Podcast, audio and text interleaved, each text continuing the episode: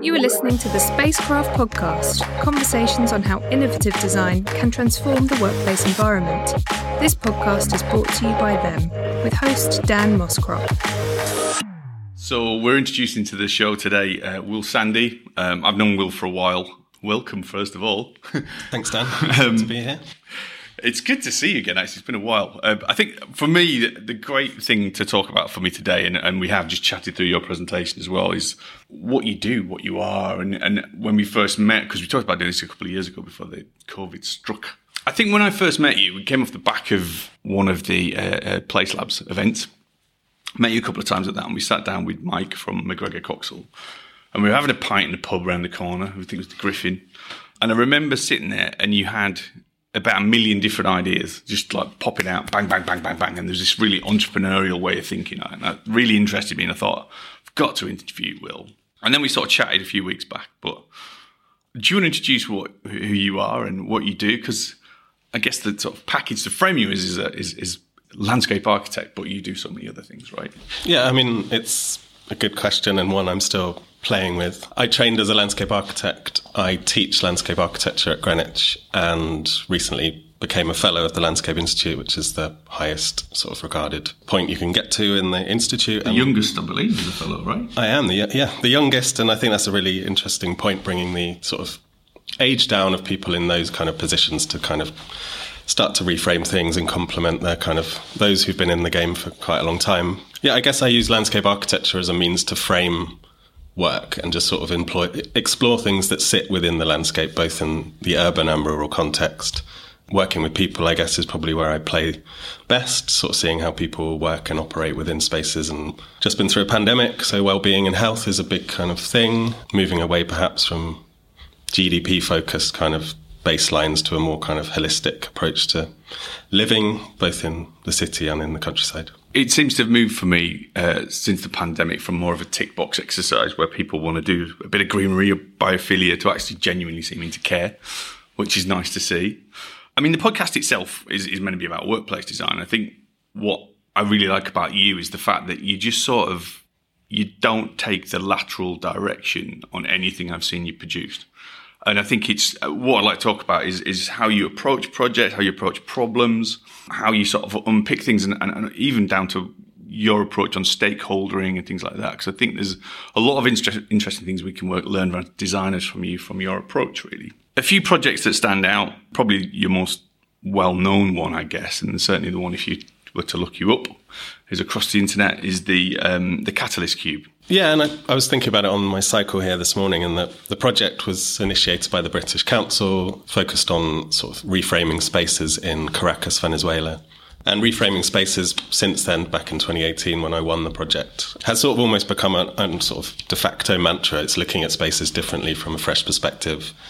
And in a country like Venezuela, which is going through tricky politics, economic times, mm. um, welfare, and the project was looking at how we kind of regalvanize the communities within the city of Caracas, get them back out on the streets, but within what is fairly dangerous and tricky times.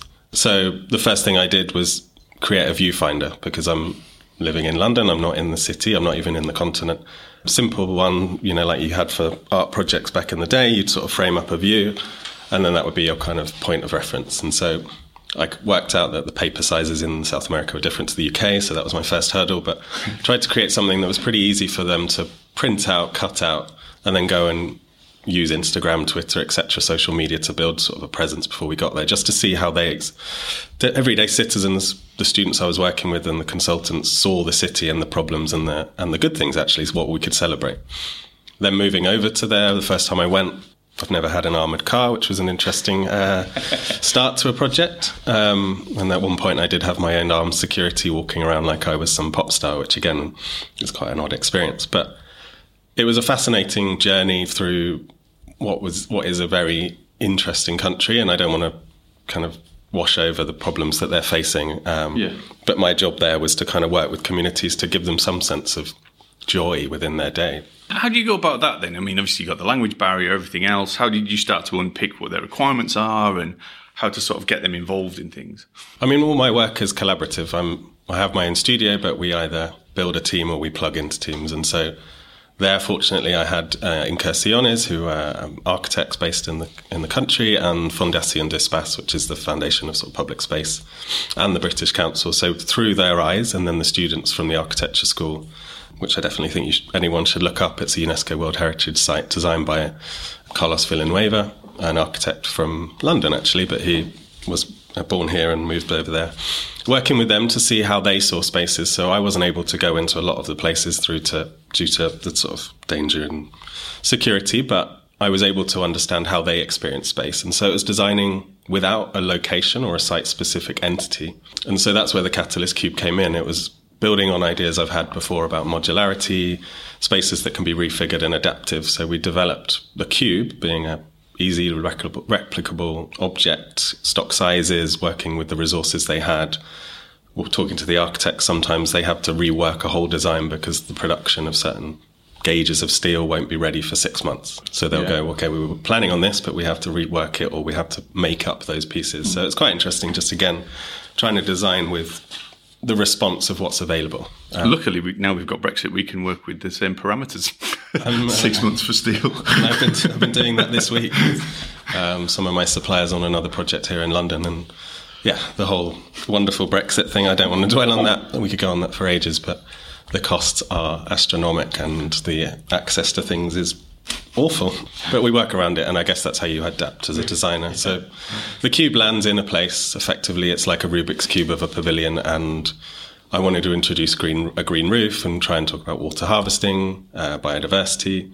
In a country that's so well equipped to look at green infrastructure, it's, you know, there's a mountain at the back of the city that's their kind of baby, if you like, the Avila. And then you've got high rainfall, huge sun, and yet, because it's been such an oil dependent country for years, they still have sat with that. But through the lockdown and then with COP26 and various other things, I did some more projects with them. So yeah, the Green Roof started with it. Then we effectively the sides all fold open in a multitude of configurations to provide staging, um, exhibition space, various teaching applications. We had 3D mapping of it. We've we had theatre performance within it.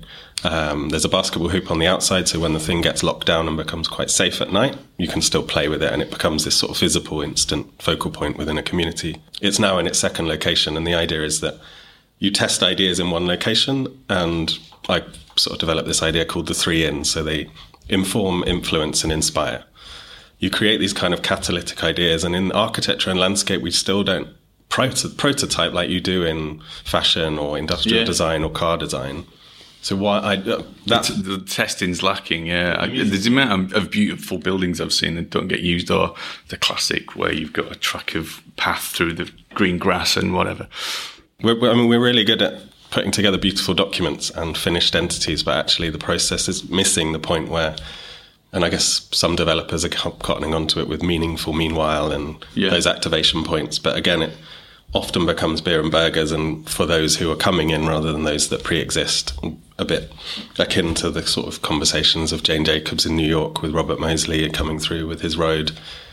It's celebrating the existing communities and not just putting new in front of an existing place or, or town. So sort of place making, but sort of place saving as well, and sort of place caring for those that are existing and having a kind of conversation. And so the cube I've presented to developers here in Europe, and the idea would be that it sort of starts to test ideas in real time at the threshold of the development site and the existing community, both business and residents, to see how the spaces could be used. And then you've got a, live data set and you can hybridize it with technology as well. So you can start to capture data and citizen science. So you can get a really informed decision, but the, the client gets an asset. So they can reuse this thing over and over again to continue to test. And it's surprising how things get used. One of the biggest surprises in Caracas was the need for a um, pinata hook.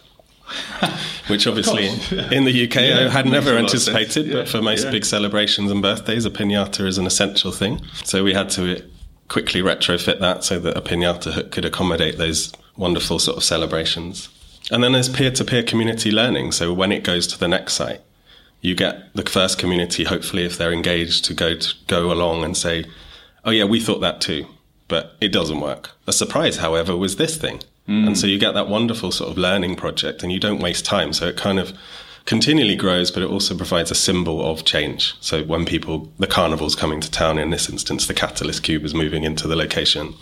And then another adaptation we started to talk about with a client in Australia was what about these cultural institutions? Here in London, we've got the Tate and the V&A, but they are still quite exclusive. Could you have mini Tates that go into Croydon, Tottenham, Basingstoke, Reading, wherever? So places that people would come from and have their mini version that they can curate and play with. Mm. And then when they do come to town, oh, we've got one of those in our neighborhood. We can cross that threshold. It is for us. We are welcome. So that's, it's got a multitude of ideas and it's continually developing, but the kind of modular theme is something that has always been part of what I do. I've, I've, loved its constant evolution, actually. I think every pitch we've worked on, whenever we've done a proposal for a, a placemaking thing outside of either a residential or even a workplace thing, we've shown this as an idea of like, look, this could be anything you want. We get Will involved. It could be, you know, an auditorium. It could be somewhere you can do presentations. It could be somewhere you can just go and have a bit of relaxing time or it opens up and does all these things. And people get excited about it, which one of those things that just, you know, you can imagine it getting value engineered right at the last minute. And even though it's going to add so much, it's got so much lovely value. So what what what were the what did you notice the, the changes with the changes at Caracas then? What what what was the outcome of dropping the cube in? Obviously, got all these lovely things of peer to peer learning and stuff. I guess the, the first thing is the instantaneous nature of it. Yeah, five minutes, it's not there. Five minutes, it's in. And something we did a lot with the edible bus stop again is that you don't know what you've got till it's gone. So putting things in, testing an idea, taking them away, gives people the opportunity to go, I didn't actually like what they did, but I've never looked at this space as potentially a this mm. or a that. So that first instance of just kind of dropping in this kind of alien object and then watching the community evolve with it, you kind of show them the ropes and go, well, these open like this. You know, this bit can do that. You can have a canopy. It kind of extends to be bigger than the sum of its parts. And then you just watch it evolve. And I think that's the pleasure of doing these kind of pieces of work is that you hand it over. We're not, you're not precious about what they how it's supposed to look. Yeah, you get quite a few nice photos, but ultimately it's how the community adopt it. And then they can prove the, the necessity of a different thing. It might be the elderly community meet for coffee at 11 o'clock on a Tuesday. It might be the mothers meeting at 1 o'clock on a Thursday. The kids might come and play basketball at 4. There might be the need for people coming and having a few nice drinks at 6 o'clock after work or even in the city of London, we started to look at perhaps greening the last mile in the city and how you might turn some of these kind of modular systems into collection points. So mm. it makes that drudgery of going to the local shop at the end of the day to get your Amazon parcel or whatever into a kind of social activity. So you might then go and have a coffee and grab your parcel and you meet your neighbors. So it's that social cohesion. And so in Caracas, it was about critical mass. If you can create a destination, and it was inspired by Run Caracas, which was, I think, a, a woman or a man who liked jogging, but the uncertainty of the safety and security in the area, they developed critical mass. So they said, well, we'll meet here at four. Everyone can join. We'll run this loop. You do five, you can do 10, but we'll make sure you're back in a location. So it's safety in numbers. And the client from the British Council messaged me this week, and she said she'd been to the new site, which is one of the largest favelas in South America. She said it's still in a good state. No one's really damaged it. There was a group of children having a lesson within within it. So it's already been adopted again by a community that yeah. is completely different to the first location, which was more kind of commercially led in a kind of very nice bit of the city. And this is now in a very different part of the community.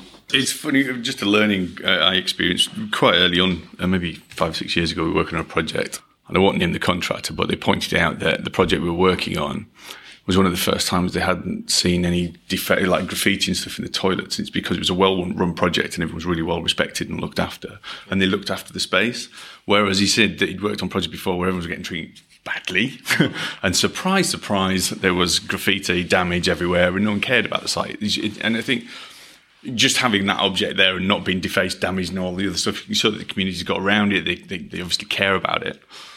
You touched on edible bus stops there, and I guess that comes back a bit. Again, it's a community sort of facing thing. The idea is like getting people involved in transforming spaces.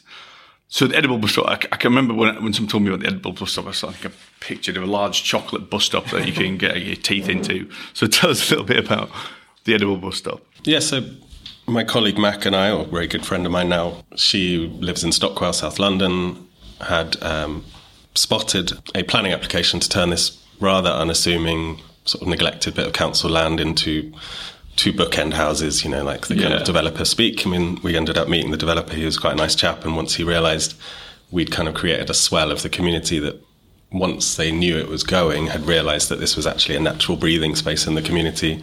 It was the end of two Victorian terraces, number one at Dithner Street and number 49 Alsford Road, that were bombed in World War II. So it naturally created this kind of opening opposite the um, South London and Maudsley mental health unit.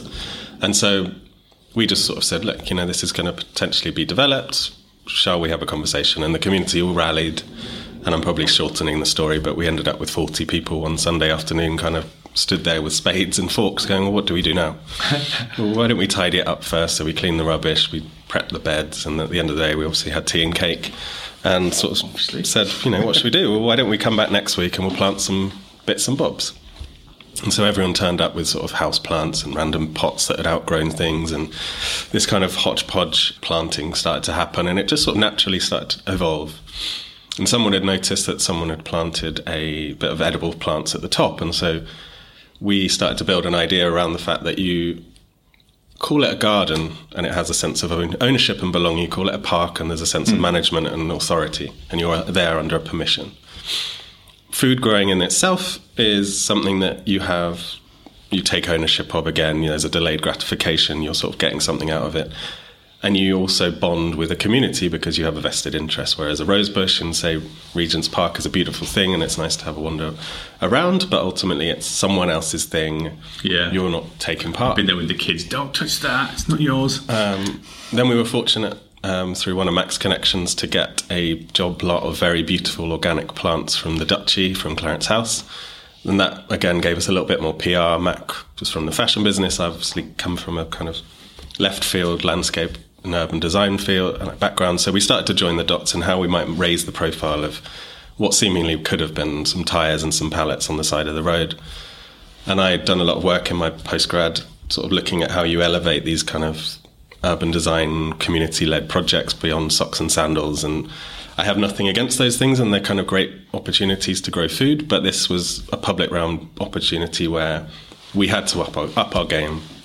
So we quickly got hold of the the council. Fortunately, the head of highways at the time had an allotment and loved growing, so he happened to to help us get things done. We then put forward for the Mayor of London's pocket parks. We were the first one to get built. We used recycled materials from the local area, f- finding the old curbstones. So we kept a lot of the materiality and that kind of heritage. But we did spend three years doing the kind Oh, of wow. engagement. And Wow. because we believed in the project and we didn't know what we were doing, we made a lot of mistakes. We made a lot of kind of great opportunities. But yeah, you don't get that opportunity to spend that much time getting to know the community, getting to know the stakeholders, the kind of council, the mayor's office, etc. So we we joined the dots, and through conversations, we were just like, how many bus stops are there in London? Seventeen thousand eight hundred thereabouts. So if fifty percent of those were greened, and you know most people go, but it's just a bus stop. But actually, this was 10 meters by sort of 40 meters, so it's sizable. Could you start to create the kind of ideas around the 15 minute city, which I know is bringing up debate at the moment, but using existing infrastructure, so bus routes and transport networks, to create community hubs at each one that not only connect people with nature or green space or food, but also connect each other. And so there was only one bus route running past the Edible bus stop in Stockwell, the 322, which goes from Clapham Common to Crystal Palace. So we just started hopping on the bus and going to talk to different communities. We worked with uh, space makers who were then just off the back of Brixton Village, going up to West Norwood to help them reimagine their high street uh, and create the West Norwood Feast. So we did some community consultation with them, and they identif- helped us identify another site on the route. We did some work Crystal Palace to Transition Town. They helped us identify another site there. We started to work with bids, and then that's when the Edible Bus Stop started getting caught up in developers who were going, "Oh, I love what you're doing. Can you green the edge of our building site, construction site?" So we ended up working in the Olympic Park, Battersea on the edge of Nine Elms Market, and so the kind of groundswell, and someone once said that we were at the, ven- the vanguard of vegetable activism, um, and that we were the kind of the green low line of London, working with sort of more humble bus routes. But as I've gone on, it's sort of started to understand that you have to have this kind of bottom up approach, but with a strategic view. And that's where Yeah. work I started to have conversations with Mike at McGregor Coxall, which is how we sort of met. And looking at those master plans and going, well, how do you make meaningful meanwhile opportunities fit and mesh so that they become the permanent and it comes back to the informing and influencing again. A lot of these are kind of, as you say, we've tick boxing before and we're moving hopefully to a bit more kind of honest and engaged design. But I, I now think if meaning, meanwhile an opportunity comes, then that should set the tone for the future of the development. Yeah. And become the kind of gateway and kind of catalyst you see, I'm using the same words. It's all kind of brought in to build in a community that exists. So Yeah. I always say, if you could just get one tree in a Meanwhile project to be part of the beginning of an avenue in a master plan, then the community that have helped plant that when Johnny was 16 or whoever, you know, when he's 26, he comes back and that tree that he planted with his brother is now part of the avenue that he goes to have a beer with his mates in the new block of flats. And that sense of ownership, I think, and belonging and all the good stuff that goes with it. We've got on our street. There's there's just somebody who plants nice flowers around around trees, in the, and you know there's people in that community that will take that ownership and they'll really go for it, you know, and, and then pull other people with them when they're given the opportunity. It's such a lovely project. I'm, I'm glad it's really growing as well. Like, uh, like no pun intended, but you know the fact that it, it does seem to be nicely spreading out across London, and, and it, it- it's something that captures something that people can get their head around really quickly. Well, we all eat. That's what we always said. And you know, the first edible bus stop is over ten years old, which ages me a bit in this world. But you know, it's still managed by the community. The the hospital have become a little bit more engaged, which is great. So you're starting to see the kind of relationship between health, rehabilitation, and nature. Hmm. That's from the NHS prescribing forest bathing to other kind of ideas. And I think there's an honest biophilic relationship that we all have. When we come back to workspace, people work more efficiently, they're happier, the staff uptake is better if they're in a greener, more rich environment. And the same as tenancies, both sales and rentals. People either spend more or rent quicker because it's a nicer environment. People dwell more. I was listening to Radio 4 this morning and they've just uh, removed 100 mature trees in Plymouth overnight in the last Oh, 48 hours. And you're going, well, trees don't get to their optimum kind of value, both from a beneficial environmental benefit to also the economic value, until they're at least 50 years old. And 50% of trees don't make it past 10 years old. And the economics behind it is that it's currently cheaper to replace than to uh, maintain. So this whole shift needs to happen, and I think the buy-in of growing and greening needs to shift slightly. But yeah, that's that's why we started what we do. And back then, it, we were kind of unknown, and that's why what we were doing wasn't deemed as landscape architecture or urban design. We were called activists or environmentalists, and we were slightly out of out of the picture. And now it's Was, become was it urban tactician or something? I heard tactical urbanism That's it, and various other things in urban acupuncture and all of these kind of buzzwords. I mean, ultimately, I don't really care what you call me. We're in the room, we're having a conversation, we know what we want to do, and hopefully we can find a way to do it. What I really like about your approach, it just feels very entrepreneurial, if that's the right word. I think it's it's very inventive, very creative, and it's definitely not something you just normally stick a badge of what people typically expect to be landscape architecture to. To that point, in fact, um, your Tiny Parks project, you know, I love the fact that you see little opportunities everywhere. Tell us a little bit about Tiny Parks. So we've obviously seen automation coming through and the removal of people, like actual humans, on our transport network, and so not that we'd want to get remove them. We'd you know love to. I'd, I'm quite an analog human being on the whole, and I'd rather see someone than talk to a machine or tap a card. And I think we've lost that connection again, which our work hopefully brings back. But the opportunity came about to reimagine the ticket offices on the underground. We had an amazing client, Mac and I, at the Edible Bus Stop, met Anne Gava- Gavagan, Gavana. Sorry, sorry, Anne. Um, never get it right. But um, she's, she works sort of within the surprise and delight of the underground, and often the underground is just about getting people from A to B. But she had the foresight to reimagine these spaces and so gave us a sort of almost blank brief of, you guys do green stuff, what would you do? Some of them are being taken up for collection points, some of them are being turned into other kind of more commercial operatives, but she had these few spaces, all of them with green or park within the title. So the first one piloted was St James's Park. So we developed this kind of modular, again, easy to install off-site construction because you've got limited time to get in there and get out there. Stood there with the uh, the underground boys in their big orange jackets and us in our kind of rather rather more kind of humble high vis and um, small small vehicles rather than big trucks and plant going in with these kind of mirrored boxes where we basically designed a contained unit with its own light, with its own water, its own drainage. And the idea was that it kind of created these glimpses into worlds. And Mac's gone on to develop them. And so we worked out that we'd create an environment that was too successful. So plants were growing beyond the tanks. And as much as the staff in the stations loved them, the maintenance was getting a bit much. But you do just have this kind of quick biophilic connection as you cross through the gates. They look lovely. They're gorgeous, like this little flash of green. Gorgeous. And it's something we've kind of continued to have a look at. And again, talking about the work you guys do, why can't you have them in the office? Mm. You know, simply mm. as, as, part of a wall, you could have a green space. It would be low maintenance. The brief for TFL was no maintenance because you know they've got enough going on without having to deal with some plants and it's you know security based etc but what you know hotel lobbies all of these spaces where people are where the connection perhaps isn't as good to green space as it should be, just introduce a small green box. You mm. know, it's quite simple. I'm not, you know, making it into anything very like super detailed or design, but the the the theatre behind it, adding the mirrors, playing with the plants, creates this illusion that you're in this immersive environment. And so that successfully just creates an easy way to get a bit more green on people's daily journeys. And I think with the current economic crisis, we we see people who are both time poor and economically poor, and so they don't have the luxury of going to the big parks for days out or having often living in green and green kind of neighborhoods. So if we can just populate or puncture a tiny bit of greening on their daily walk to work or to school or wherever they're going, I think it all helps. You touched on analog. There's two things you touched on there I'd like to talk about. One's 15 minute city, but I can't get my head around why people would be angry about a 15 minute city. But secondly, uh, touching on analog, and obviously everywhere talk, people are talking about ChatGTP. We've got Midjourney.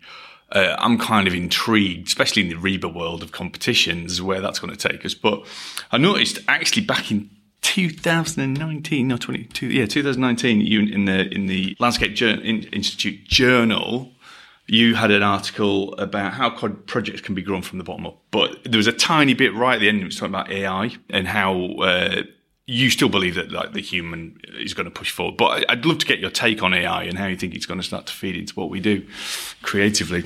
We were talking about this yesterday. I teach at Greenwich on the masters in landscape and BA in urban design, and it's you know, you, I've seen some amazing drawings where people just say, "Make me a Richard Rogers S city design," and then you get these amazing renders. We were trying to work out perhaps that would be the start of a brief and then mm. can you deconstruct it to break it down into com- componental parts? You can vision whatever you want the street outside where we're sat now. Make this a great green and lush environment but also you know meets traffic and blah blah blah so we can yeah. have a functional city. I'm not trying to close every road because at the moment we need to get things moving and then deconstruct it i think that would be the exciting thing how do you break down the componental parts to make it actually realizable I think it's going to help us. It does worry me a bit. Like, all of these things are great in the right hands get them in the wrong hands and we're in big trouble. And you know, then you get the conspiracy theorists and others who start to play and, and that's that's my fear and I think I'm very much about I don't have a website. I have never had one. I'm, everyone tells me where's my website, but I'd rather just say give me a ring and I'd meet you for a chat and we can chat through the work. That's that's how I've always operated, and it might be a bit old school. I do need to get a website,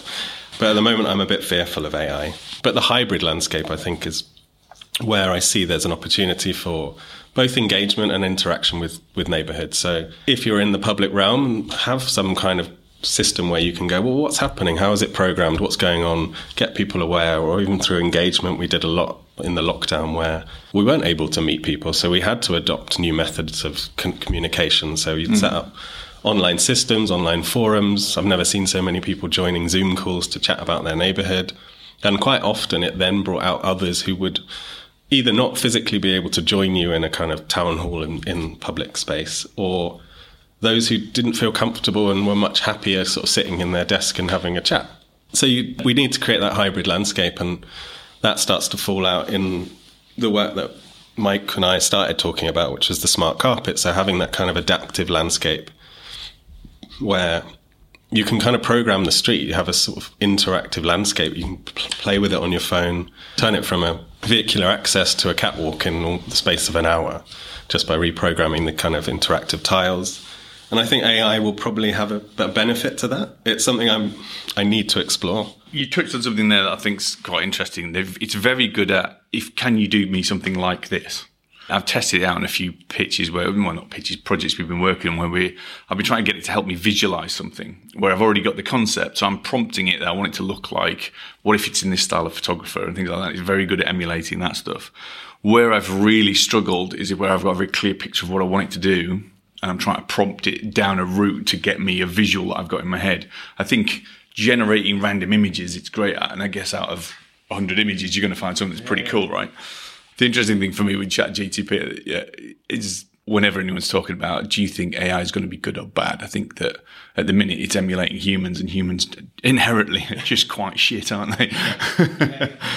I mean, I guess uh, the conversation I was having yesterday was: Will it produce things that aren't capital driven? Will it yeah, create yeah. a kind of a more ambient background kind of idea? Would it embrace indigenous kind of ideas that aren't driven by commercial entities. You know, you've got there's an amazing book called Lo-TEK with Julia Watson, and she goes around the world looking at um, indigenous skills and local knowledge. And the the book's called Lo-TEK because low tech is seemingly kind of lesser than high tech, but tech is uh, traditional ecological knowledge. And so in Java and in Indonesia, there's a couple of bays, and a lot of Dutch engineers have been brought in to sort of look at the flooding.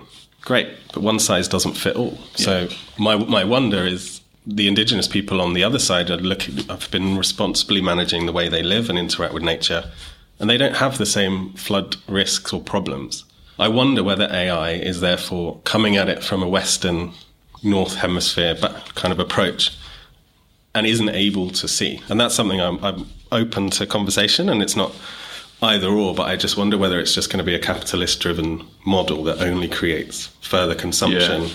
in a world where consumption is at the moment working against the fact that we're in a climate emergency. So, one of the things I found really interesting, there's the 15 minute city. I'd love to get your take on that because of your, your involvement with the Landscape Institute. And I, I, genuinely I haven't dug into this enough personally to, to know much about it, but I'm really surprised there's any aggression towards the idea of living in a 15 minute city. And just wondered your take on that. I mean, I think change, transition, whatever we want to call it, is always going to raise eyebrows. I think the idea and the way I've been trying to I've been trying to have conversations with people and there's certain demographics perhaps that have issues with it and I'm not going to go into the kind of comparatives to Hunger Games and the various kind of regime kind of ideas of what, what it could become. I think that's fairly nonsense. But what it's trying to do is essentially go back and I'm trying to frame this in a way that's sort of accessible to all that it's just like the good old days. You know, people reference, yeah. they like walk to the shops. You know, there's a butcher, yeah. a baker, a candlestick maker to use that kind of rhyme. But doesn't everyone just want to shop at the end of their street? Wouldn't that be nice? You know? I think, think that did start to happen with COVID as well. Like all of our butchers and stuff charge obscene amounts of money for meat yeah. locally, but I still use them after COVID. I think the the problem is that there's more of us now. If we all drove to that local shop, the roads would be clogged. We wouldn't be able to. So it's just trying to encourage a change in attitude to go, well, if the shop is there, and maybe it's the village pub that becomes the sort of local shop or the community centre, it's not only providing you with a kind of way to get products, but it's also providing certain people with the first and only connection they might have in a day. So the idea of the low traffic neighborhoods and all of those things, yes, they cause inconvenience, and I don't think we're there yet. It does displace certain traffic and blah, blah, blah. But we have to find better modes for people to move. And whether that's more cycle infrastructure, which is, I guess, the, probably the most controversial. But, you know, in Germany, you can pay a certain fee and travel on all their kind of transport across the country for a month. Here, at the moment, I, you know, I drive. I'm not going to say I don't because you know that would be dishonest. But at the moment, I go and work outside of London, and it's cheaper for me to drive than it is to get the train. Yeah, same. I, I was looking at train tickets up to Oxford, and I was thinking about driving up there, which is ridiculous. So you know, until we're kind of incentivized, and I think that's another area where I kind of come at is all of these things are great, but we still work in a very bottom line kind yeah. of GDP led profit or loss. So framing all of these ideas in a means that can either create profit or reduce loss to the clients that I work with and to the communities. You know, if you're saving them money, whether it's better insulation on their homes. I was talking to someone the other day about retrofit on commun- uh, council housing, and they've been looking at projects up in the Midlands. And the way they're perceiving it is actually it costs eighty thousand pounds per unit to retrofit the houses, re-insulate, put some solar in, etc. The offset of that is that the tenant will be paying more per month to repay the debt, but their outgoings on their energy bills will go down. So it's rebalanced. So mm. you're looking at a way of kind of long, long-term proofing some of these solutions that. And I know I've jumped away from low traffic neighborhoods, but I think it's a systemic challenge. And if we start to join the dots, break down the silos, and all work together, and that may be employing academics and researchers. You know, we do a lot of work with the Centric Lab, who are a neuroscience-based lab looking at urban environmental stresses on different communities, mostly marginalised start to undo that, we have a healthier community, we have a healthier citizenship. Yeah. And if we start to look at that, well, it's healthy planet, healthy people. And for those that care, it's healthy profit because you can't have that without a healthy, healthy society. You touched a little bit on Meanwhile, um, and I know you've been working quite heavily on a project called Patchworks. Obviously, you, are fairly into that now. It's quite a big project to start on and, and, and how you've been really heavily involved in it as well. I can imagine it's taken quite a bit of your time. What have your learnings been about that? Do you want to tell us a little bit about the project itself? It's probably one of the wildest experiments we've ever embarked upon as, as um, one of the co-founders. And, and I think, you know, I, I, was involved in the original team for what became Pop Brixton. Yep. That evolved and, and, you know, had to obviously have a commercial driver, but it ultimately became a, a kind of signifier of the change that was coming rather than the sort of connection to the existing community. And so with Patchworks, the opportunity came about. Um, I was introduced to a guy called Warren McKenrick, who had brokered a deal with a landowner who had a furniture factory. They'd known each other for three generations, both families working in the furniture trade in London, which is quite exciting, still making furniture in London, taking hardwood, sort of raw timber straight through and making it, selling it to commercial places. And he'd brokered a deal with him to have half the building on a 10 year lease another colleague came in from the film production world. So we got furniture maker, someone from film production, and me as a landscape architect. Ultimately, taking on a sixteen and a half thousand square foot former warehouse space in Leyton, East London. Okay, we've designed bits. We've all kind of had the ideas of components, but we've never designed a full house, so to speak. We made a lot of interesting uh, decisions, let's say, um, but we captivated the community. We ultimately opened the door and said, this is your space. What would you do with it? And most people who came in said, Can I? And we said yes. We've had everything from yoga by orchestra to menopause events to anti knife crime to the history of rave culture in Waltham Forest to markets to incubator space. We've worked with people like Neil at the People's Pavilion and Beyond the Box. We've had architects come in. Whatever happens, we go with it. And so the council got behind it. We've basically been fulfilling a, empty hole in what we call the missing link of Waltham Forest. Clapton, Leyton, and Walthamstow, there's, there's a not lot going on, and so we fulfilled that. A lot of the community came in and said, This is the first time I've been in a place that's hosted as many people. I've never really been around my neighbours like this. And we started it stillily, probably um, mid lockdown, which gave us a year of play around to test the water. Um, we're currently looking at funding from a, a, public body, but we've done a lot of private investments, a lot of blood, sweat, and tears and cash from our own pockets. But it's trying to prove concept, give people a, a non-stick venue, a kind of living room for Leyton. But you know, we've, we've been trying to think, you know, Patchworks Bristol, Patchworks Birmingham. Why not? There's mm. loads of these empty spaces. It's just setting the financial model, and so we're looking at perhaps reintroducing the furniture making to have kind of a social build, so we can get people working and learning how to make furniture in London again yeah. And then that would offset the community angle. So we'd try and operate a commercial side for three to four days a week. A lot of film and uh, photography have been interested. We've had inquiries from some of the great and good of the fashion industry. And then through the weekend, it would be community, and ultimately, it would be whatever people wanted it to do. So, love that. Just uh, and, and, and like again, it comes back to that sort of test, learn, repeat, test, learn, repeat thing, doesn't it? So you seem to have quite an interesting connection with fashion. Is that just through your connections incidentally, or are they, are they taking more of an interest in landscape all of a sudden? I don't know. I've never really kind of drawn. Yeah, I don't know. I mean, I just think design is design, and we all kind of work where we yeah. want to work. I've yeah. have, have got drawings of a fashion collection in my own sketchbook, but again, it's looking at how sustainable that can be, and we've done a lot of work with all kind of worked alongside also Orsola de Castro and the guys at Fashion Revolution, and it's sort of looking at where our clothes come from, you know, the t-shirt, the white t-shirt, as Mac would always say, is one of the most intensive ways of producing, you know, all the water that goes into making cotton, for instance. But then you've got people like Hiut down in Cardigan who've re-established the kind of the denim trade, the artisans of kind of the one of the largest denim factories in the in the country. And it's sort of regrown a city. So I think it's coming back to that idea that if we start to invest in these kind of trades or infrastructure, you can grow communities again. Mm. So it's, mm. it's sort of, for me, it all comes into the same thing. There's no blurring. And why not, you know, take the Rob Hopkins approach of what is to what if. If we use our imaginations, there's endless opportunities. And so let's play. I love that you don't just fit in a category. I mean, that's kind of what I've always fancied for ourselves. But then you come back to that same issue as you not having a website of like, how do we tell people what we do and how do you get them excited about it? It's tricky, isn't it? Yeah. I found it so fascinating, really good chat. And, and I think one thing we just haven't quite had a chance to mention yet was about your theory on Glastonbury planners. Well, I think, you know, the pandemic response kind of illustrates this better than I'd imagined. But we need a kind of rapid response, and the let's say Glastonbury Festival becomes what is the large, the fourth largest city in the southwest of England for a week. And most people go, yeah, but it's hedonism, it's pop music. And you're like, yeah, okay, that is the main draw for most of the people who go.